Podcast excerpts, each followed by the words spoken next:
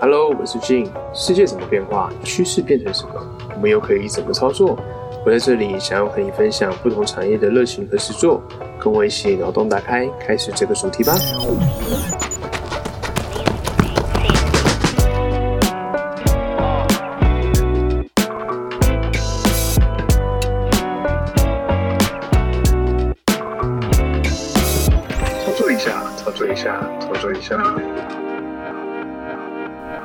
这集呢，我们的主题是阅读操作，说明是这本拯救或毁灭世界的十种创新科技。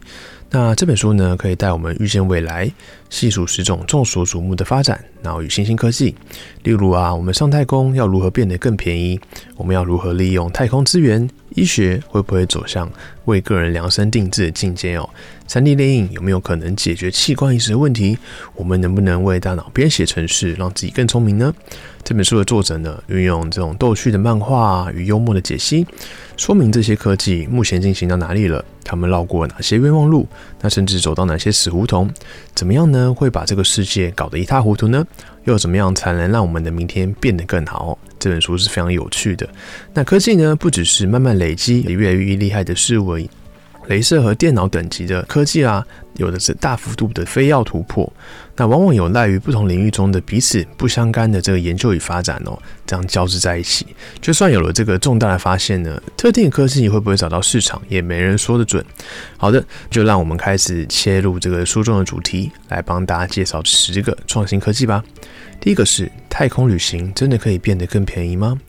把一磅零点四五公斤的东西送到太空去，大约就要花费一万美元哦。那换算下来，我们想一下，大概就是三十万的台币这样子哦。那换言之，你要送一个起司汉堡上去，差不多就要花两千五百美元。那你想要了解为什么目前把东西送到太空这么贵，我们就必须要先搞清楚火箭这个结构重量哦。它其实火箭里面呢，燃料占了百分之八十，火箭呢才占百分之十六的比重，那货物则占了四 percent。而我们想要大幅降低这种成本呢，使太空旅行变得更便宜。目前只有两种做法。第一个是可以回收发射载具，如果载具不要用一次就丢，那就可以省钱。第二个呢是推进剂少用一点，但是呢这种情况下会一直拖着巨大的油箱，所需的燃料量呢远大于第一种，也比较难达成。好，那它目前进行到哪里了呢？有一个方法是可以建造重复使用的火箭哦。短期内呢，可重复使用的火箭是廉价太空旅行的最佳选择。虽然没有解决火箭只能装四 percent 货物的问题哦，但我们可以使用它，让这个成本大幅的下降。不过这个方法目前有几个困难之处哦。那为了走路阶段呢，太空船上必须要携带助推器，但是这样会降低效率。再来是美国太空说呢，当初设计是可以重复使用的发射载具，但到头来呢，竟然比一般的火箭更加花钱哦。发射回来到地球上了，它的整体的维修费用还是太高了哦。第二个呢是用太空飞机运送火箭，如果呢我们可以把卫星送入轨道，那困难之处呢不在于它要飞得很高，而是飞得很快哦。火箭呢是靠蛮力飞上太空的，把需要的东西呢通通放在一根大管子里面，然后靠着爆炸一路飞上天。飞机呢则是运用空气中取得氧化剂，而不是一路带着氧化剂去推进哦。那这样或许可以提高效率，但是呢会让已经很复杂的机器变得更加复杂，也非常的昂贵。那你更要去克服极端的天气状态。虽然火箭有很多缺点，但它的优点就是很简单的一个结构。哦老式的火箭呢，不管你在低速、高速、浓厚大气、稀薄大气，甚至是没有大气的情况下，都能够胜任。简单来说，就是简单暴力啦。第三个方法呢，就是用很大很大很大的超巨无霸的太空枪炮，把它射到太空上去。有一个方法可以节省火箭燃料，那就是什么燃料都不用。如果是不要一路控制燃烧，慢吞吞的送上太空，而是从地球上嘣一声的就把它从地球上发射上去呢？使用太空枪炮呢，并非太空探险良策。但是如果把太空枪炮与绕行轨道的太空工厂结合呢，或许有一些看头哦。可以把各式各样的原料送到上面去，比如说像是金属啊、塑胶、燃料、水、牛肉干等等的。那这样呢，或许就可以大幅减低成本。OK，那目前这个科技呢，它将如何改变世界哦？人们对太空时代的未来期望，全因火箭发射的经济现实而幻灭了。如果我们能梦想太空时代，那我们就需要大幅降低成本。廉价的发射系统呢，或许会促进这个卫星系统的大幅改善，有更棒的通讯方式，更精确的 GPS 系统。那这或许也是在我们的未来可以显而易见的方式哦。再来，第二个改变世界的创新科技是小行星采矿。有些小行星呢，它完全是由金属所组成的，例如啊，天然的不锈钢、镍、铁等等。这些金属呢是非常好的太空建筑材料，因为不同于实质材料，它可以弯折、延展，甚至不断裂，拥有这样的特性哦。如果我们从太空采矿，在地球上赚钱，这个方式呢，或许也是可以试试看的。如果成功建立了小行星的采矿基地，我们就可以用低成本把精炼过的小行星矿产呢运回地球。但是呢，小行星上大部分的东西在太空以外并不是那么珍贵。虽然小行星呢有很多的金属。但开采起来会不会比在地球上啊，我们发明同样昂贵的开采方式，相较之下更便宜，并不完全明确哦。那目前进行到哪里了呢？未来小行星采矿者有很多的问题要面对，以下则简单讨论其中几个大问题。第一个是能源问题，无论从前往小行星或让殖民地有电可以使用，都可能需要能源哦。但以目前科技看来啊，最佳的选择大概就是太阳能面板或是核反应器。而太阳能面板最大的缺点就是产生的能源以面板大小来说并不算多。哦核反应器非常棒，因为以大小来说产生的能源量非常大，但发射到太空这样子的过程中呢，可能会很危险，晃来晃去无法控制。假设后来因为大气层四分五裂的话，它核反应器的这个残骸可能会就飘到地球上，那产生一些不必要的污染啊等等的。再是辐射问题，在地球上我们受到一层厚厚的大气所保护。地球呢，还有这个电磁层，会使太阳飞来大量的危险粒子呢偏离地球。如果我们一旦离开地球的话呢，我们就会受到核辐射的冲击哦。接着是登录问题，小行星上呢非常可能是会旋转的。那如果你小行星够大啊，我们可以试着先找出它的轴心，然后在那边登录。但这是需要非常高超技巧。而接下来问题的是，我们该如何安全着陆呢？小行星上几乎没有重力，如果我们试图降落的话，很可能就会被弹了出来。那为了解决这个问题呢，科学家想了几招，比如说像是钻孔啊、发射鱼叉、用钩子把它勾住。但困难之处呢，在于没有一招可以在每个情况下都可以运用自如哦。那这个创新科技值得关注议题是什么呢？眼下有一项主要研究的议题，就是总有一天，这些小行星都会需要被监管。当有这么庞大的资源库呢，挂在太空中飘来飘去，一旦技术成熟之后，虏获这些小行星与提炼它们的资源会变得相当容易。珍贵的资源呢，往往会导致许多非法活动嘛。那因此呢，我们也会需要像是太空警长啊，或是太空法医这样的角色去监管他们。那它将如何改变世界呢？假如有太空中这些随处可用的材料，并且搞清楚如何在太空中制造这些产品的话，太空旅行的成本呢就会大幅的下降哦。庞大的太空殖民地呢会成为我们可行的方案。一旦我们上了太空，小行星采矿也有助于我们四处的去旅行，搜刮来自小行星上面的水啊、碳啊，或是可以变为火箭的燃料。这也代表我们可以尽情的搜刮太空中的资源，那把这些资源呢送回地球。或是深入太空呢，更远的地方去做一个探险动作哦。接着第三个改变世界创新科技呢，是核融合能源哦。太阳就是这么来的，但是它能用来烤面包吗？核融合呢，它是洁净的能源，可以利用普通的元素呢，把它当做燃料，并且也没有任何毁灭性或是熔毁的风险哦。那为什么我们在地球上还不能做出效法太阳，而只能在实验室中做出核融合实验呢？因为啊，太阳中呢有极高的重力压。氢原子会不断的以高速互相撞来撞去，但是地球上啊，我们其实不存在这些条件哦。目前进行到哪里了呢？第一个是磁化内层惯性的核融合哦，那这个方式呢是把冷却的圆柱体装满核融合的燃料。并且呢，透过圆柱体的某一侧，用威力强大的镭射啊，引爆核融合的燃料，使燃料迅速达到高温。那在爆炸过程中，再利用不可思议的电容呢，产生极大的电极去做放电动作，产生磁场呢，使圆柱体瓦解。好，那这个东西听起来有点抽象。我们简单来说呢，就是使圆柱体爆炸，炸得粉碎。那用这个方法呢，在初步的实验已经在进行之中，但是启动反应所需输入的能量呢，对比所获得能量还差得很远。意思就是说，CP 值还不够高啦。那或许如果一切顺利的话呢，我们有望在十年内可以完成这项实验哦。第二个方式呢是国际热核融合实验反应炉。想象有有一个样子很像甜甜圈的超级大管子，管子里面呢装满了电浆，那利用的磁场的局限呢去局限电浆，使电浆在管子里面迅速流动。那目前这样的成本呢估计会超过一百五十亿美元，它虽然非常昂贵。但是是短期内公认最有希望可以实现核融合反应的这个反应器哦。那目前最大的运转装置已经达到六七十帕的这个转换效果，所以这个在未来我们的技术去突破一些的话，或许呢很可能成为我们一个解决方案呢。值得关注的议题是。核融合反应跟核分裂反应的这个反应炉是完全不一样的。核分裂呢，对大家来说才是核能，而核融合反应呢，只会产生氢气与中子，不会产生温室气体哦，也不会有这个长期生命放射的核废料啊。那会不会有这个熔毁的风险呢？简单一句话，也是没有的。维持核融合反应是一个很大的挑战，万一反应器失控。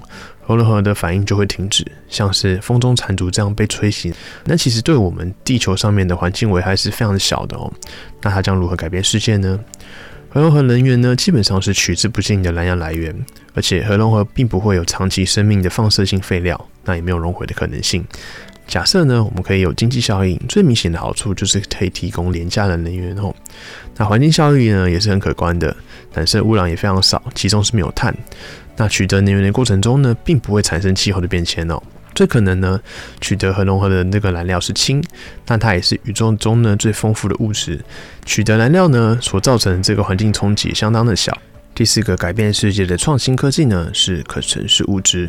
你的电脑有能力做无限多的事情，因为你的电脑已经是可程式物质，可以执行各种的程式，显示任何图片，发出任何声音，连接设备等等。而这些城市呢，声音、影像并非永久呢嵌入到你的电脑里面。世界各地的科学家、工程师、艺术家正试图实现类似梦想的东西，设计城市物质，使物质呢因应周围的环境改变，想要把机器人内建的一切呢显示在事物之中，变成几乎任何形状的物质，像变形金刚这样子哈。那目前进行到哪里了呢？可程式物质的意思就是把资讯给予有形的物体。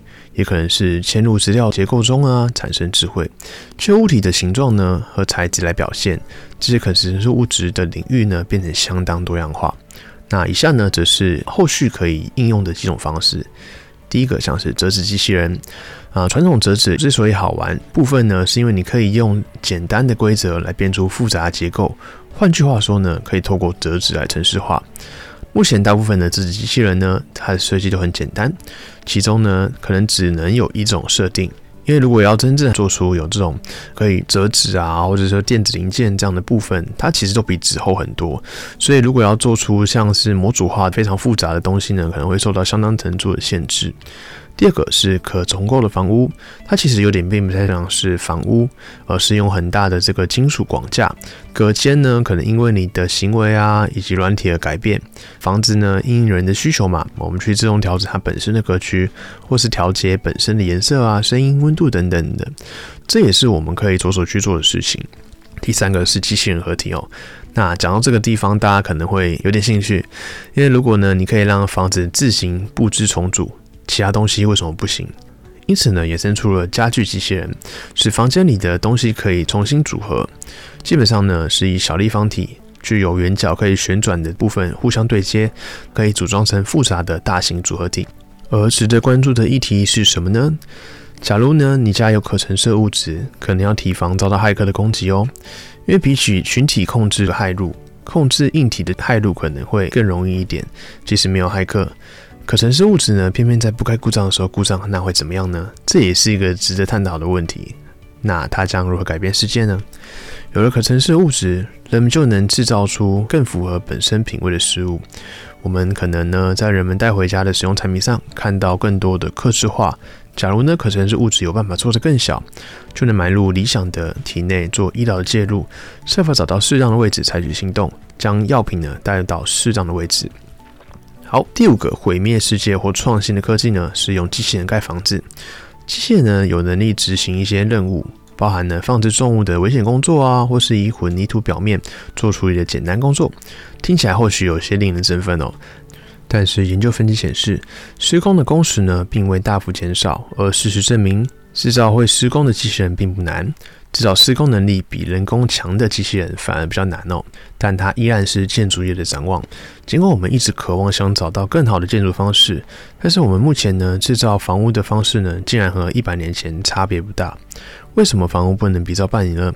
问题是房屋它是很大又很复杂的这个结构，大多数人呢想要居住那种房屋呢，是用许多不同材料而组成的，需要照一定的顺序组装起来。房屋呢，也都必须要盖在具有独特条件的特定地区。建筑工呢，施工它并不是可以轻易自动化的过程，它需要思考去做一些实现的互动机器哦。那目前进行到哪里了呢？第一个是机器化建筑工人，电脑已经在工业界抢走许多的就业机会。那为何电脑呢，并不会取代铺砖功能呢？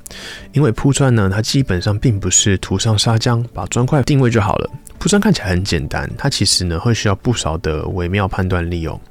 那第二个呢是巨型 3D 猎鹰机，为什么不干脆印整栋的房屋呢？因为这是很难的过程，你必须要选择适合的 3D 猎鹰的混凝土，而且你必须印出来的时候呢是软的，但是呢它过一段时间呢要够硬。但其实解决了这样一道难题哦，法律的障碍呢可能比技术障碍还大。盖房子的时候呢，政府会派人来检验个十几次，在不同的阶段呢，比如说像是打地基、铺墙、专设管路，那甚至如果你要在一天内就盖好一栋房子，这些检验要怎么去进行哦？你总不可能一直停工，然后直到政府检验通过为止，你这就把它盖好吧？那这样子根本就是跟一般的流程差不多时间，根本就不需要用这个三 D 列印技术啊。不过，，3D 列印机呢，它可以制作对于传统方式来说很难或是很复杂的结构。那这可能意味着更便宜、施工品质更好的房屋，并且呢，拥有更漂亮的设计元素哦。这些微调的材料能力呢，，3D 列印办得到，但是其他的方式呢，则很难进行或是不可能办到。哦，这些微调材料的能力呢，我们可以透过三 D 列印去办到。你用其他方式做，这可能就很难办到这样的效果。所以我觉得它其实算一个相辅相成的一个发明了。那值得关注的议题是什么呢？机器人建造的住宅呢，说不定会更安全，因为在制造过程中呢，我们可以装设着感应器，定期测量，确保不会出差错。但可能会有一群人先失业哦。可能是说机器人加深了不平等。机器人的崛起呢，它真正危机并不在于他们会抢走我们所有人的饭碗，而是他们会导致工作呢越来越多这个严重不平等哦。如果建筑工的职位真的没有了，我们应该要考虑的是后来的工作机会，例如制造机器人其实说不定更好，因为建筑施工呢并不是一件很安全的工作。那浪费也是另外一部分的潜在危机哦。为什么我们不通通住往一百五十平的大房子里就好了呢？大部分原因就是因为房子实在太贵了。如果成本少了一个零，人们可能会开始要去居住在大很多的空间里面，那可能能源消耗更多会在房屋里面。那它该如何改变世界呢？在难民危机中呢，有一个很简单且符合实际的问题，就是如何安置难民，并为他们提供卫生设备呢？即使现在三丁猎印不是很完美。技术可以实现快速又便宜而带有基本管路系统的房屋，它可以挽救许多生命，同时也改善这些难民的日常生活啊等等。但想象一下，擅自呢侵占他人土地新建住宅的人，突然有了自己漂亮的住宅哈，说不定会让原本的实际土地拥有者，那反而对人家的房产更有兴趣。一如往常，科技带来机会，但却没有带来伦理的道德哦。虽然如此，假如机器人呢，它的施工方法可以大幅减低住宅成本，也许呢，有助于开发国家中的快速崛起。普通老百姓呢，他们可以拥有更漂亮的房屋，富有想象力的建筑，或是可以解脱束缚，不再需要受到目前可用的材料等等的诸多限制哦。第六个改变世界的科技是扩增实境。那扩增实境呢，其实就是我们常听到的 AR 啦。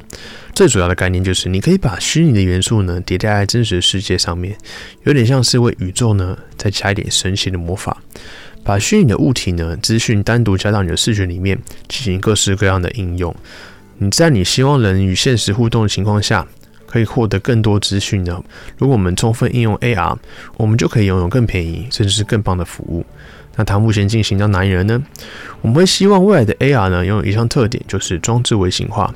感应器呢与电脑系统变得越来越便宜，速度越来越快，体积越来越小。未来呢，透过 AR 系统功能呢，可以利用它们来看一些城市的基础设施啊，甚至是 X 光透视图等等的。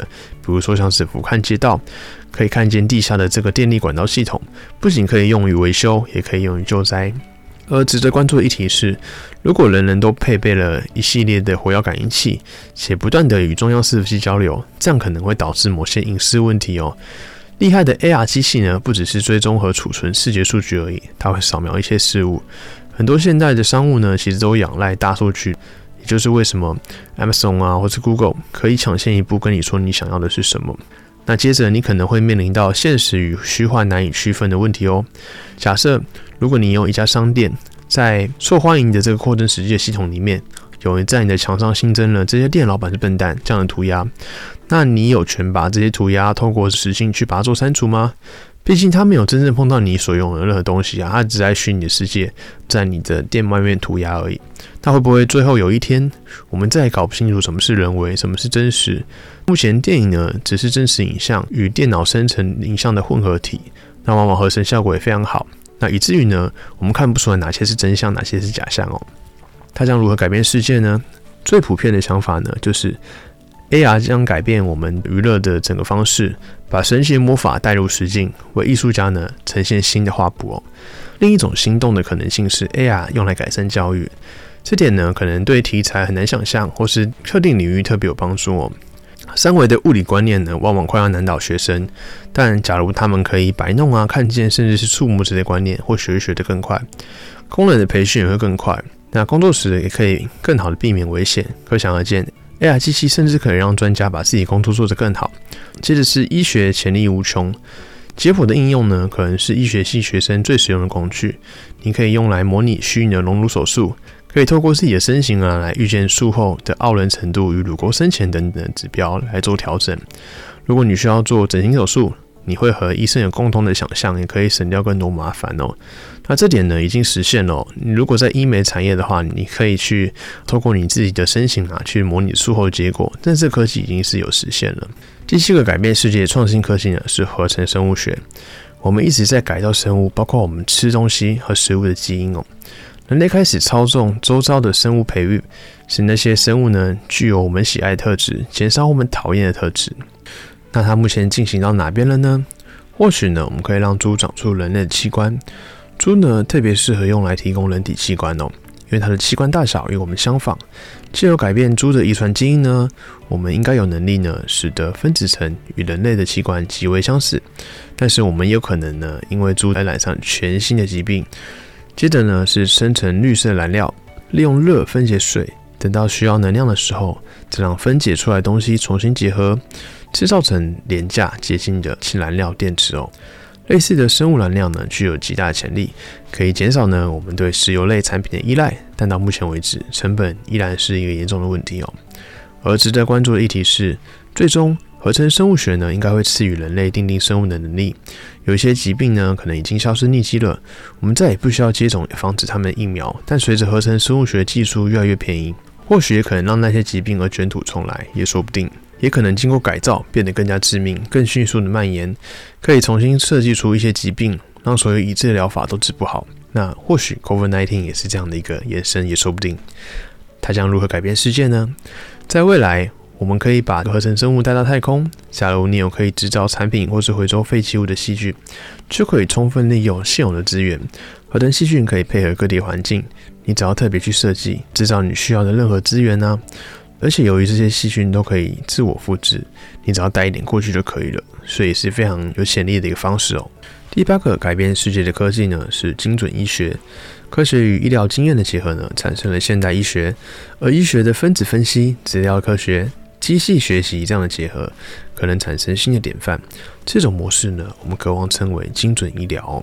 在未来，你所得到的诊断可能是数以千计的生物标记，既快速又准确。而医疗的方法呢，也是为你量身定做的。目前进行到哪边了呢？基因的读取技术突飞猛进，代表基因的测定程序价格相对更便宜。不过，诊断出问题并不代表有效医治，而且科学家担心，我们试图修复某项基因突变的时候，可能会弄乱基因体的其他部分。接着是癌症应用，癌细胞这么危险的原因在于，它会闪避你的免疫系统。如果我们知道这个癌细胞有何种抗原，我们就可以瞄准它们。但相关的研究指出呢，目前还是在早期的阶段哦。假如治疗的方法奏效，癌症可以进入缓解期。但还需要持续监控。那精准医疗呢，也可以为此提供更好的方法来监控患者哦。值得关注的议题是什么呢？成本呢会是主要的问题，而且会是一直的问题，除非设计出呢非常便宜的方式。否则，如果该项产品的消费者很少，那恐怕很难去压低这样的成本，而且你还会有隐私问题。为了使精准医疗科技呢真正有效，而且真正实用，你必须将你的基因啊和你的记录相结合。意思就是说，你这一生所遇到的事情呢，你无论是受伤啊、环境啊、什么等等基因传背景或所遇到的事情，你都必须要去很坦然的公布出来。而它将如何改变世界呢？中期来看，精准医疗科技呢，刚开始会很昂贵，但是长期来看呢，既有在疾病恶化之前呢，先检测出来，并立即呢选择正确的治疗方式，可以借由治疗遗传疾病，而不是减轻症状哦，以较少的金钱呢，开发出更多产品。久而久之，精准医疗呢，有望可以压低医疗成本。第九个改变世界的新科技呢，是生物猎鹰。或许在未来，新鲜肝脏，我们只要猎鹰就有。那以往呢，名列器官移植名单，你在上面的话，不一定代表你可以及时获得新肝脏哦。美国呢，每年就有八千位等待肝脏移植的患者呢，那会在等待过程中死亡。那假如你很能撑，总算等到死者捐出器官，那恐怕还是得一辈子服用昂贵的免疫制剂哦，因为器官毕竟不是你的，而且你身体呢可能会视为是异体。你必须要持续的透过免疫制剂的溶剂啊，才可以让你肝脏留下来。而这些药呢，也会让你增加感染的风险哦。事实证明，器官其实是非常的复杂哦。呃，不是说把一堆肝脏细胞喷在培养皿上就没事了。器官有些部分是软的，有些部分是硬的，有些具有延展性，有些则是钢体。那最复杂的部分呢，是人体之中呢有血管还有微血管。更难的是，器官一定要很完美。万一你的心脏停止跳动两分钟，那可能就会死亡哦。不过好消息是，这个问题呢似乎是可以解决的。科学家已经有所进展，而且电脑、3D 猎印机，呃，跟我们对器官认识其实都在进步，那也越来越接近实现 3D 猎印的目标哦。接着是可以量身打造 3D 猎印，还有一件很酷的事情，就是你可以印制罕见的结构。比如说，你想要印制一个球，球的内部呢有这种蜂网状的结构，用这个射出模具是不可能做到的，但是 3D 猎印却相对容易。目前进行到哪里了呢？目前来说啊，猎鹰厚度约一毫米的细胞片，我们大致做还不错，但是比这样厚的太多就不太行，因为我们的猎鹰血管还不够完美。但即使这样，只要可以培养人体细胞的薄片，那这其实算一件大事哦。因为呢，还有一个原因是因为你可能需要更换身体的器官，但是它们其实都还蛮薄的。那比较简单的身体部位啊，比如说像是耳朵的部分，它的肉质呢是软骨，那跟细胶的混合物，内部呢整合这个线圈天线呢，它其实就可以提供某种听力的形式哦。而值得关注的议题是，人体器官呢可以为成千上万的人呢脱离等待器官的移植名单，但是后续可能衍生出伦理方面的问题哦。如果你不用担心自己任何器官的话，你可能会开始从事更危险的行为，因为在遥远将来，这可能会是一个问题。而它如何改变世界呢？在美国，我们平均来说，几乎每小时的人呢，都会因为等不到相关的器官而死亡。而且呢，在他们等待的同时，他们往往会丧失工作能力。生物猎印的这个器官呢，造福的不仅是患者，而且在工时损失、公共医疗方面呢，整个社会的成本也会省得非常大。有了 3D 猎印的技术。你所需要等候时间跟新器官的生成时间可能会是一样的，而且不管你在哪里，身体多健康，你的等待时间可能都会一样长哦。而且生物猎鹰呢是用自己的细胞，因此呢不再会有器官排斥的问题。植入新器官后，你会有更好的生活品质。OK，好，那第十个改变世界的创新科技是脑机界面。那或许你可能最近有在网络上看到 Elon Musk 可能想把一些晶片植入在自己的脑部这样的新闻哦。我们或许可以做到，但是虽然目前方法很原始，但方法目前正在迅速改正中。脑机界面这个新领域呢，奇妙结合极度复杂的科学以及人类的需求。而它目前进行到哪里了呢？首先，我们可以先听一下读取大脑。一个人了解正在想什么，或是说他进行怎么样的动作的话，大脑呢会发出某些讯号。而我们感兴趣的讯号类型主要两种，第一个是电讯号。大脑呢装满一种称为神经元的细胞，而这些神经元的端点呢会互相连接，因此往往被认为是大脑里面的线路。神经元的主要沟通方式呢，一种是用电哦，那第二种是代谢讯号，意味着化学物质呢以某种的方式转变成为有用的东西，而这些代谢过程中呢转换的变化呢，会导致我们侦测到某种得到的效应哦。还有一种方式是非侵入电磁式读脑。典型的方法就是透过脑波图，优点是不涉及任何手术或是特别复杂设备，如同电子侦测器哈，有很好的时间解析度。想象某个东西的时候，大脑就会发出讯号，并且呢会在几分之一内的时间里面侦测到这些讯号。缺点呢是它空间维度很差，虽然可以侦测到电讯号，但是难以分辨这个电讯号是否来自哪里。那还有一种方式是升级大脑。我们有一种解决大脑的这个问题技术，称为脑部深层刺激。典型的方法呢，就是利用手术将电极体呢植入大脑，并连接到皮下的电池里面。想象在你这个小小脑部做植入手术，便可以提高你的专注程度。那并且呢，想象你动个小小的脑部植入手术，便可以提高你的专注程度，在与记忆的相关的大脑区域呢进行刺激。或许可以促进学习，但我们还不知道说长期下来可能会造成怎么样的影响哦。而值得关注的议题是，大脑并不是简单的机器，所以要帮助大脑升级并不是一件简单的事。对于大脑整个运作呢，任何方式的改造可能都会有意想不到的后果。呃，让人植入装置的话，内建电脑能力也会产生严重的隐私问题。如果你身上装了医疗设备，那它八成是以无线方式跟外界做沟通嘛？那这样呢，可能会增加骇客攻击你的风险。而它又该如何改变世界呢？随着脑机界面可以成为可靠技术，它可能还是会应用在许多行业。理想的脑机界面呢，它可以让你变得更聪明、更善于记忆、更专注、更有创意。短期内呢，脑机界面用途多半是解决问题，而不是增强大脑。而脑机界面呢，有种奇怪的特性。我们希望它带给大家好处，可是我们又会担心说，在我们整个社会啊，会产生一些神奇的影响。那在本书中呢，所提到的科技脑机界面呢，大概是影响力最不可预测的设备，因为我们可以创造出来的核融合反应或是太空电梯反应器等等，还是由于人类操作，电梯还是把送上轨道。假如呢，你的大脑真的连上电脑，而且两者可以相互改造，那我们或许就不是一直以来认识的人类了。好，最后来帮大家总结一下这本书。近二十年来呢，由于网络科技的兴起与普及啊，让资讯科技的商务应用大爆发。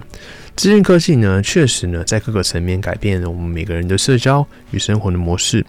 那包含近期的云端应用啊，还有 AI 的崛起，更是受到国家媒体之间相互瞩目。后续也会投入大量的资源呢，那并且期待获得数倍的回报。而相较于上述十项真正的高科技哦。网络技术的建基呢，在商业上创新的也只是软科技而已。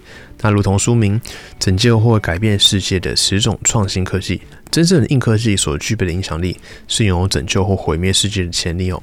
作者呢，也透过这种逗趣的漫画插图跟幽默解析，说明这些相关的科技啊，目前走到哪里，他们绕过哪些冤枉路，走过哪些死胡同，哪些议题是值得我们关注的。每项新科技呢，又该如何改变世界？又是怎么样让明天更好？那如果说我们要用一句话去做一个总结，那我觉得会是有些事情啊，它不是目前做不到啦，只是说大部分都是因为成本考量，因为真的太贵了。好的，那以上呢，则是我们这本书的相关的介绍。那由于它其中其实有讲的比较细。那我们因为时间的关系，还有就是说，对我们听众呢做一些简单广泛的介绍，所以我们在介绍的过程中，我们大概会是点到为止，那跟大家说明可能未来有哪些应用而已。我觉得这部分如果要去做深入探讨的话，我们都可以针对这些主题，我们再额外去在网络上搜寻啊等等，来做一点补充相关的资料哦。我们在未来呢也会有更多主题是新的趋势，让大家可以呢去透过我们这边整理。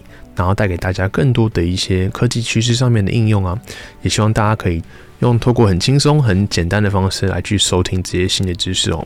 好的，那我们这集的操作一下就分享到这边。如果呢喜欢我们频道的话，也希望大家可以给我们五星的好评哦。如果有希望可以去访问某些特定领域的来宾啊，或者说希望听我讲什么样类型的书，也都欢迎在留言处跟我们大家做一个分享哦。好，这集的操作一下就录到这边，谢谢大家。